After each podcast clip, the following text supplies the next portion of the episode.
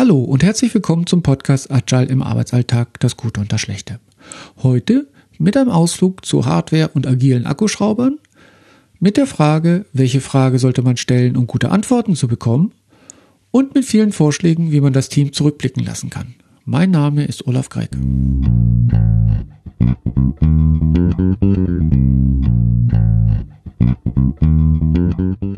Agil im Arbeitsalltag das Gute und das Schlechte. Danke für dein Interesse zuzuhören. Folge 5. Retrospektive. Gekonnt zurückschauen. In der letzten Folge ging es um Vorurteile zu Agile, um Mythen und Missverständnisse.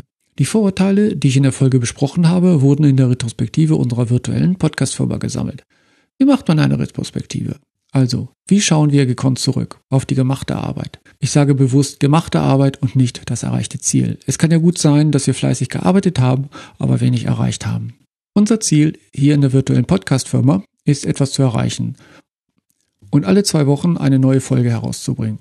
Wir wollen das Lean halten, schlank halten. Also brauchen wir etwas, um zu erkennen, ob die gemachte Arbeit zielführend ist oder, um es mal mit Ausdrücken aus dem Lean Management zu nennen, ob es Abfall war und ob es zu vermeiden geht. Abfall klingt jetzt hart, aber denke bei Abfall nicht an die schwarze Mülltonne, in die der Restmüll kommt. Restmüll, der nicht mehr verwertet werden kann. Denkt an die Tonne für wiederverwertbare Abfälle, zum Beispiel Altglas, das wieder eingeschmolzen wird, Metall und Kunststoffe, die recycelt werden. Also wir wollen unsere Anstrengungen in gewisser Weise recyceln. Wir wollen aus dem Abfall Nutzen ziehen. Gehen wir zurück zu Podcasts. Unser Zeitabschnitt sind zwei Wochen. Bei klassischen Projekten gibt es am Ende des Projektes in der Projektabschlussphase ein Artefakt namens Lessons Learned. Die Retrospektive von der Idee her ist vergleichbar mit den Lessons Learned am Ende eines klassischen Projektes. Nur, dass sie am Ende jedes Zwischenabschnitts kommt. In der agilen Welt wollen wir frühzeitig wissen, ob wir in die richtige Richtung unterwegs sind und nicht erst am Ende des Projektes. Dazu sind agile Projekte üblicherweise in kurze Zeitabschnitte aufgeteilt. Idealerweise nicht mehr als vier Wochen und nicht kürzer als eine Woche. Das ist jetzt nicht mit Podcast-Folgen begründet. Es ist ein vom Projekt gewählter Zeitraum, in dem ein Inkrement erreicht werden kann. Bei uns hier im Projekt, bei uns hier im Podcast, ist ein Inkrement eine Folge. Auf deiner Arbeit wäre ein Inkrement das, was ihr regelmäßig bereitstellt. Jetzt kommen bestimmt die Stimmen, die sagen, Olaf, aber wir machen jeden Tag etwas fertig. Und das ist ja auch okay so. Ich überlege gerade, ob ich in meiner besten Theaterstimme hier ein Scrum oder nicht Scrum, das ist hier die Frage, ablasse. Alle Leute mit professioneller Stimmeausbildung mögen mir das vergeben.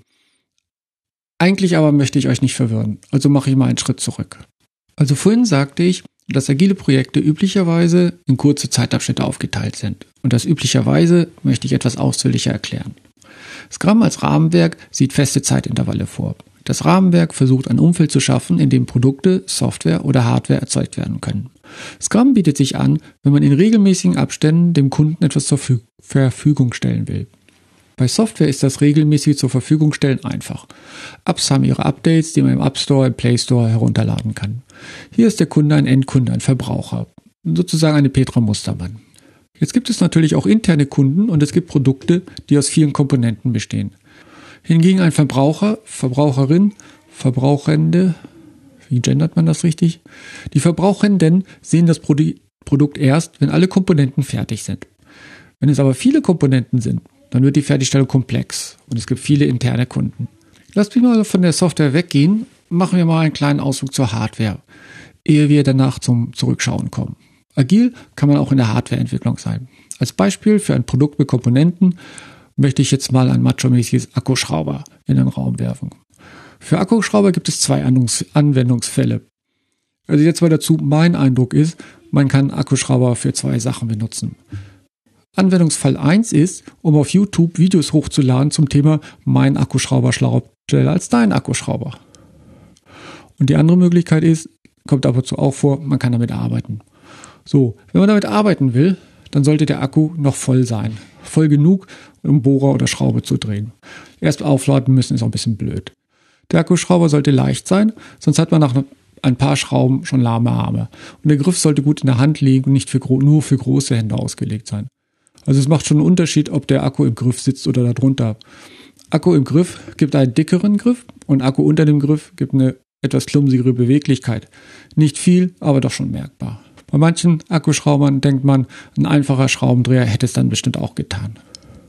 Also für Akku, nein, nicht für Akku, für Hersteller, die gute Akkuschrauber bauen wollen, sind da schon einige Komponenten, die zusammenspielen müssen und die aufeinander abgestimmt werden müssen.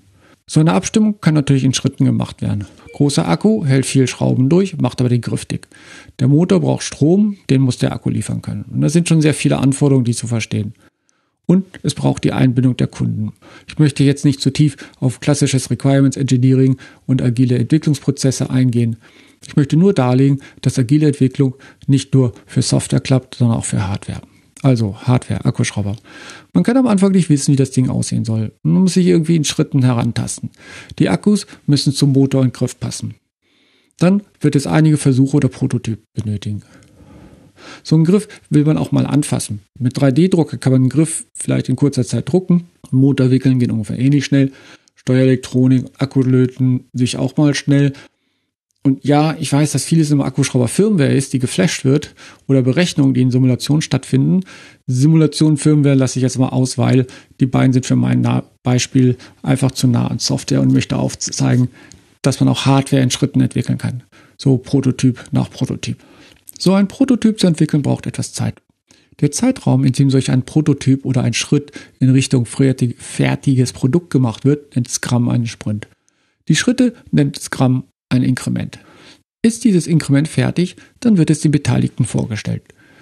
Die im Fertigungsteam Mitarbeitenden stellen den Interessenten das Inkrement vor. Die Interessenten sind Auftraggeber und Stakeholder. Und die Vorstellungsrunde ist ein Sprint-Review. Im Sprint-Review wird auch der Fortschritt in Richtung Ziel besprochen.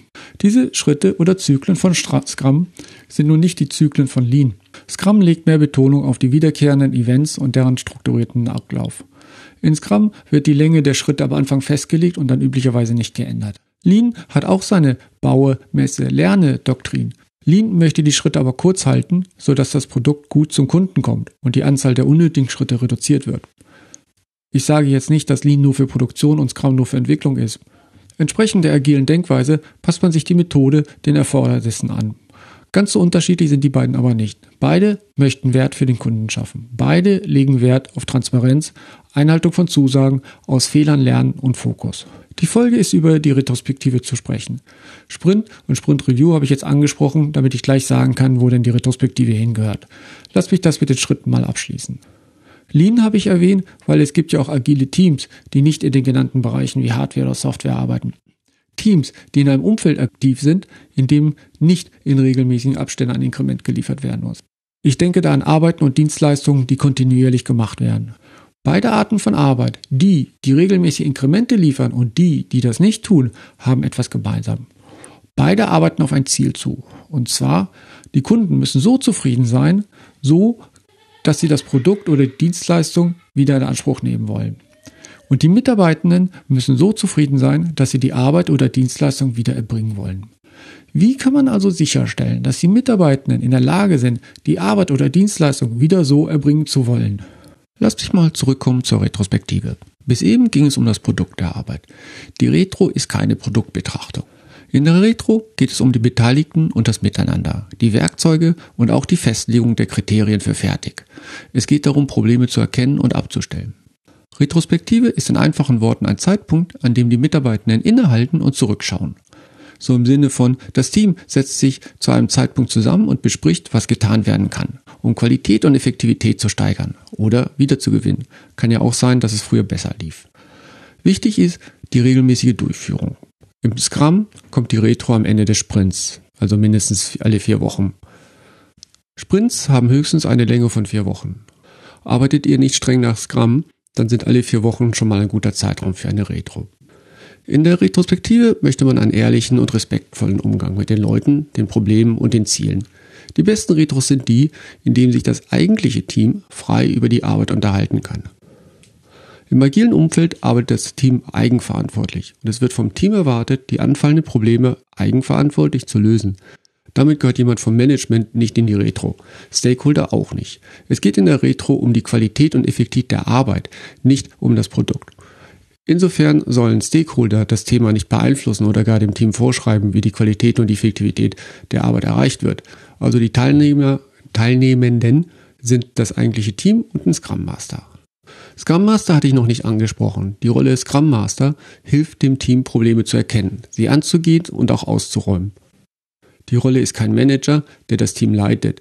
Die Rolle ist eine Führungskraft, die dem Team dient. Dient nicht so wie Kaffee bringen, sondern eine Führungskraft, die das Team im Selbstmanagement und interdisziplinärer Zusammenarbeit anleitet. Oder wie heißt es so schön, Coaches. Und Scrum Master moderieren auch die Retrospektive.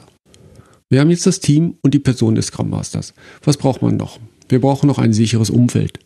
Umfeld sage ich, weil Besprechungsraum in Zeiten von Homeoffice und verteilten Teams vielleicht etwas optimistisch klingt. Klar, Retros laufen besser, wenn alle im gleichen Raum sitzen. Es ist einfacher, von Angesicht zu Angesicht zu reden. Es geht aber auch remote. Und ich benutze sicher, weil die Teilnehmenden sich ohne Angst vor Repressalien über Missstände aussprechen sollen. Missstände sollen abgestellt werden und dazu muss klar sein, was die Missstände sind. Fühlen sich die Teilnehmenden nicht sicher, dann sprechen sie die Missstände einfach nicht an. Und da wir die Retro machen, um herauszufinden, wo etwas hakt, da wollen wir auch über die Missstände offen reden. Also die Teilnehmenden sollen sich so wohlfühlen, dass sie ansprechen, wobei sie sich unwohl fühlen. Was braucht man an Material? Eigentlich ein Whiteboard und Klebezettel. Virtuelle Whiteboards gibt es auch online. Ich halte mich damit mal mit Empfehlungen zurück, weil es gibt zu viele Online-Tools, als dass ich einen ordentlichen Überblick geben kann. Einige sind frei, andere kosten. Datenschutz, Privatsphäre sind unterschiedlich zwischen den verschiedenen Online-Tools. Will man kein Online-Whiteboard benutzen, dann kann man eine Webcam auf ein eigenes Board richten und das Team sitzt dann remote vor ihren Bildschirmen und die Person vom Whiteboard schreibt und klebt die Zettel an. Das ist vielleicht ein bisschen umständlich und eventuell kann man die Notizzettel je nach Auflösung der Webcam manchmal nicht lesen, aber ist schon mal besser als nichts. Und man braucht einen Flipchart oder wie es auf Deutsch so schön heißt, ein Tafelschreibblock beziehungsweise ein Wiki für die Leute, die online arbeiten. Halt etwas, wo man die angesprochenen Punkte notieren kann und auch die daraus geplanten Aktionen festhalten kann. Mit dem Material ist man schon mal gut vorbereitet. Kommen wir zum Thema. Wenn man immer das Gleiche macht, dann kommt man auch immer zu den gleichen Ergebnissen. Macht das Team die Retro immer in der gleichen Art und Weise, dann werden die guten neuen Ideen irgendwann eher früher als später versiegen. Um die Sache etwas aufzupeppen, kann man das Thema der Retro variieren. Fangen wir mal mit einem einfachen Thema an und nehmen die Standardfragen wie was war gut, was war schlecht, was macht euch Sorgen. Damit kann man schon mal die Rückmeldung vom Team bekommen. Allerdings fragt man die gleichen drei Fragen alle vier Wochen in der Retro, dann wird dem Team die Freude auf eine weitere Retro absinken, stark absinken. Die Redaktionen werden in Richtung, oh, nicht schon wieder gehen. Hm, wenn ich sage, will man die Meute auf Trab halten, ist das bestimmt politisch inkorrekt. Das schneiden wir mal raus. Also, also, um etwas Abwechslung für die Mitarbeitenden in die Retrospektive reinzubekommen, variiert die Person, die die Rolle Scrum Master innehat, das Fragenthema. So hört sich das politisch korrekt an. Es gibt ganze Webfarmen mit Seiten zu Themenvorschlägen. Sucht ihr einfach mal in der Suchmaschine eures geringsten Misstrauens nach retrospektive Abwechslung. Da findet ihr dann schon einiges an Fragen. Was wollen die Fragenden nun grundsätzlich erreichen? Ich benutze mal die, die folgenden drei Fragen als Beispiel, um zu zeigen, worauf abgezielt wird. Erste Frage. Was sage ich nicht, was gesagt werden müsste? Manchmal mag keiner auf den sprichwörtlichen Elefanten im Raum hinweisen. So nach dem Motto, aber das wissen doch alle. Nun ja, vielleicht wissen es alle, aber erst wenn es im Team angesprochen wird, dann kann das Team gemeinsam darauf reagieren, als Team und halt nicht jeder für sich allein. Die zweite Frage nimmt die Gefühle und persönlichen Empfindungen der Teammitglieder mehr in den Blick. Was höre ich nicht, was gehört werden müsste? Diese Frage ist eine Variante von Was macht euch Sorgen? Sie spricht aber auch die Gefühle an. Gefühle brauchen ihre Aufmerksamkeit. Wir alle haben Gefühle und Sorgen. Arbeiten wir in einem Umfeld, in dem wir uns wohlfühlen, dann fällt die Arbeit leichter und wird schon von selber besser. Und wenn es nur das Danke ist, das nicht gehört wird, das aber von den Mitarbeitenden gewünscht wird. Eine dritte Frage mein Beispielthema ist, was sage ich, was öfter gehört werden müsste?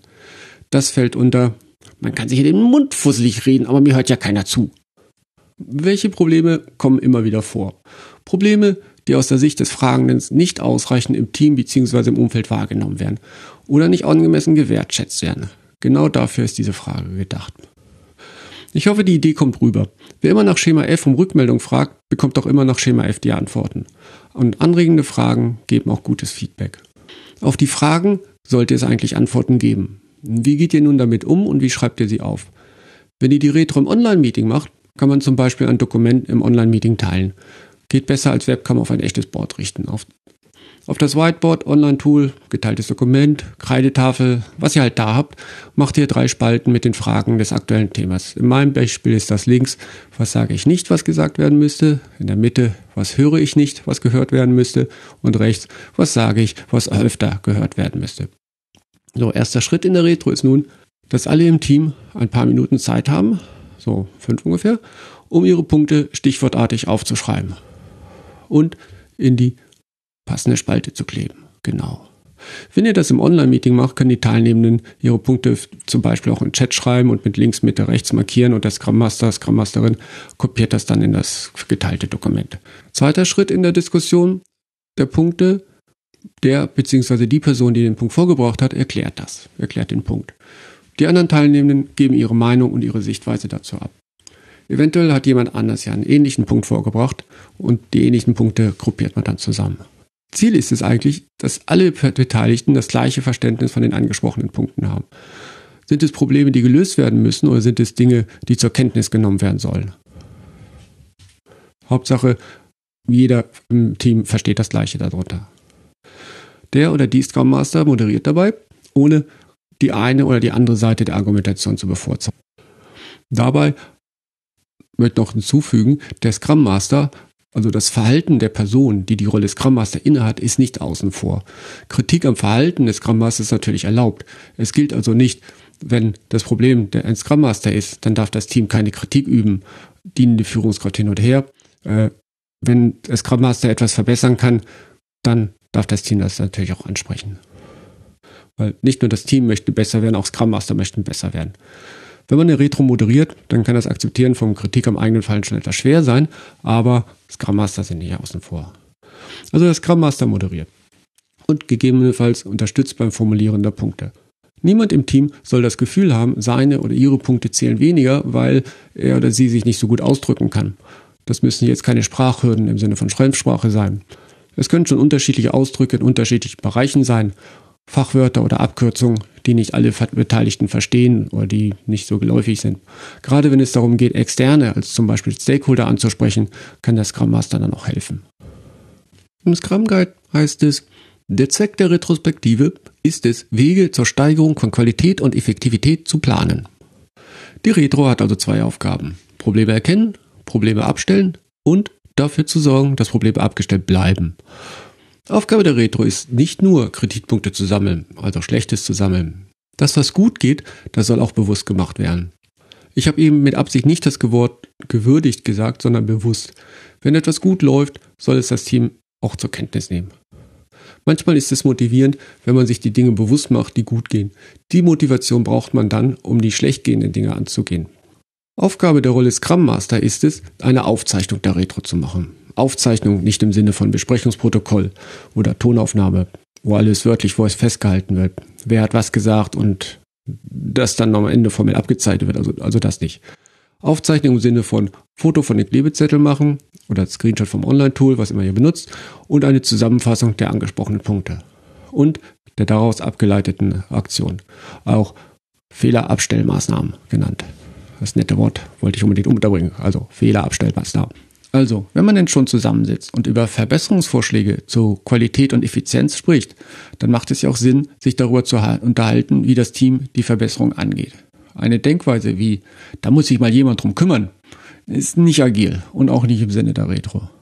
Bei Teams, die am Anfang des Agilwerden stehen, kommen solche Sprüche schon mal häufiger. Seid also nicht überrascht, wenn ihr das hört. Fragt man, wer denn dieser jemand ist, dann ist dieser jemand üblicherweise unbekannt ist dieser jemand bekannt, weil es ja die anderen sind, wer immer die anderen in dem Fall gerade sind, dann wird auf passende Rückfrage schnell klar, dass diese anderen gar nicht wissen, dass sie sich um etwas kümmern müssen. Aber es gibt Leute, die sind felsenfest überzeugt, dass sich dieser jemand um ihr eigenes Problem kümmern muss. So eine Denkweise ist nicht agil. Das Team muss die Lösung treiben. Wenn das agile Team etwas machen kann, um die Situation zu verbessern, dann soll das Team das auch tun.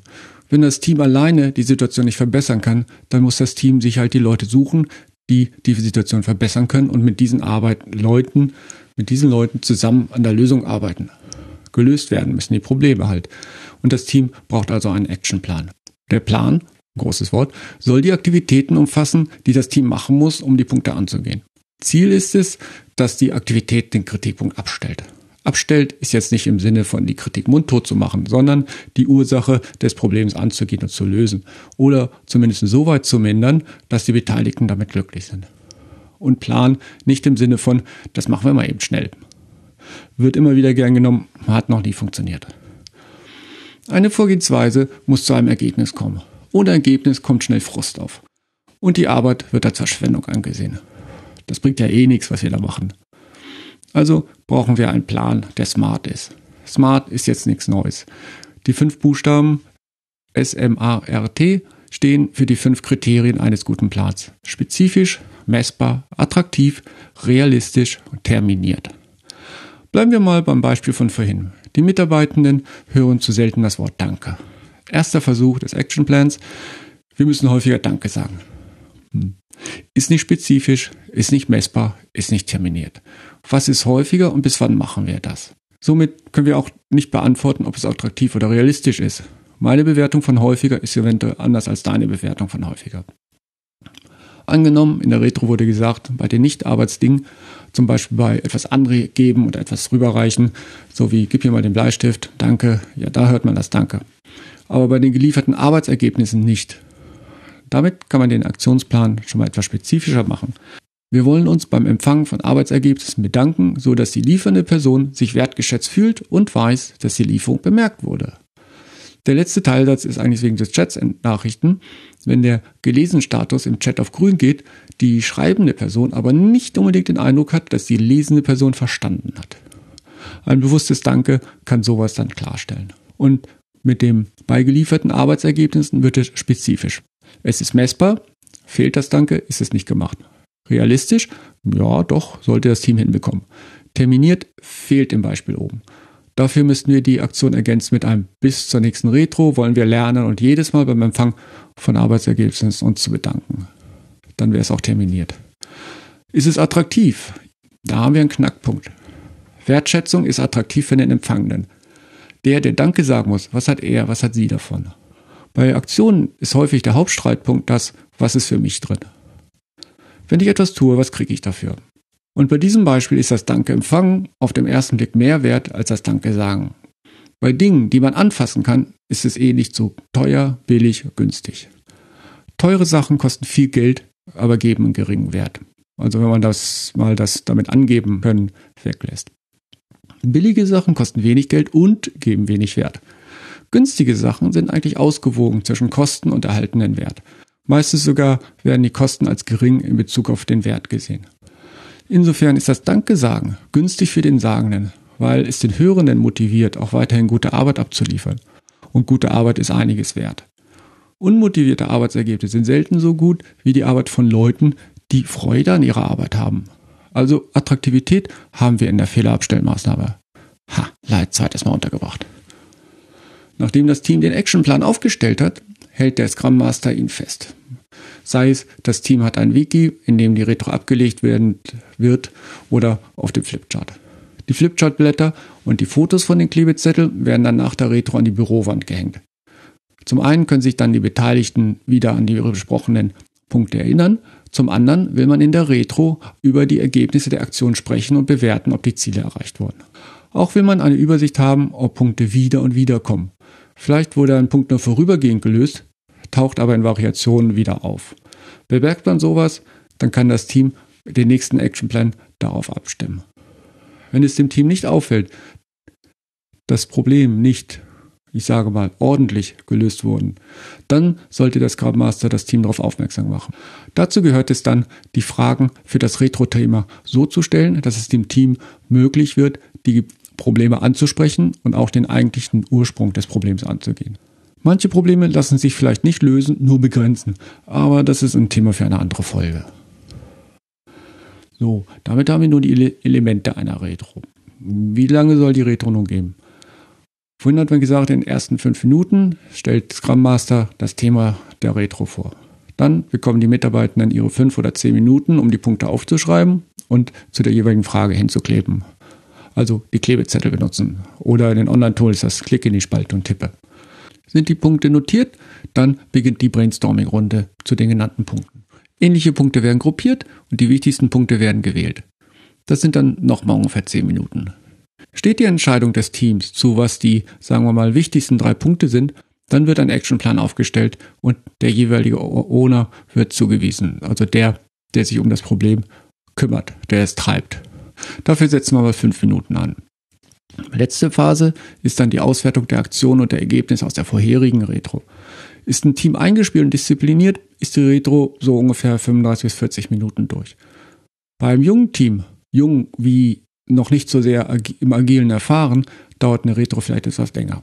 Der Scrum Master sollte darauf achten, ob es länger dauert, weil das Team viel zu bereden hat oder ob das Team nicht in den Methoden vertraut ist. Der, das erste, viel zu bereden, ist halt so am Anfang. Hat das Team nicht den Ablauf klar, kann der Scrum Master eine passende Trainingssession ansetzen. Man möchte nicht erst in der Retro, um den Ablauf zu diskutieren. Wenn das Team sich formt, sollte es erklärt bekommen, wie der Ablauf einer Retro ist. In der Sturm-, Norm- und Arbeitsphase kann das Team natürlich die Retro anpassen. Das ist dann ja die agile Arbeitsweise. So, das war viel zu Retro und zurückschauen, um die Zukunft besser zu machen. Was ihr alle 14 Tage bekommt, ist die Aufgabe. Es gibt ja in jeder Folge eine Aufgabe, die ihr freiwillig machen könnt, wenn ihr mögt. Und diese Folge achtet mal drauf, wie oft ihr Aktionen bekommt, die nicht smart sind. Wie häufig es du mach mal schnell Aktionen sind, die dann überraschend lange dauern und die nicht wirklich schnell gehen und welche mit ein bisschen Vorbereitung besser vor der Hand gegangen wären. Lasst mich wissen, was euch dabei so auffällt. Wenn ihr auch Retrospektiven macht, dann lasst mich doch wissen, wie ihr die Dinge, die euch in den Retros aufgefallen sind, so angeht. Und damit mache ich mal Schluss für dieses Mal. Ich hoffe, es hat dir gefallen. Damit du keine Folge verpasst, kannst du den Podcast abonnieren. Das geht auf der Webseite, in der Apple Podcast App, auf Zing, auf Spotify und bei Apple Music. Oder suche im Podcatcher deine Wahl nach Olaf Gregg oder nach Agile im Arbeitsalltag. Eine Bewertung wäre toll und erzähle bitte auch deinen Freunden und Kollegen von diesem Podcast. Mich erreichst du per Mail unter podcast.greg.eu. Der Podcast ist frei und wird es auch bleiben. Wenn du den Podcast unterstützen möchtest, gehe bitte auf die Seite bei Steady und buche dort eine Mitgliedschaft zur Unterstützung. Vielen Dank dafür. Also dann bis neulich, bleibt alle gesund und immer schön agil. Thank you. うん。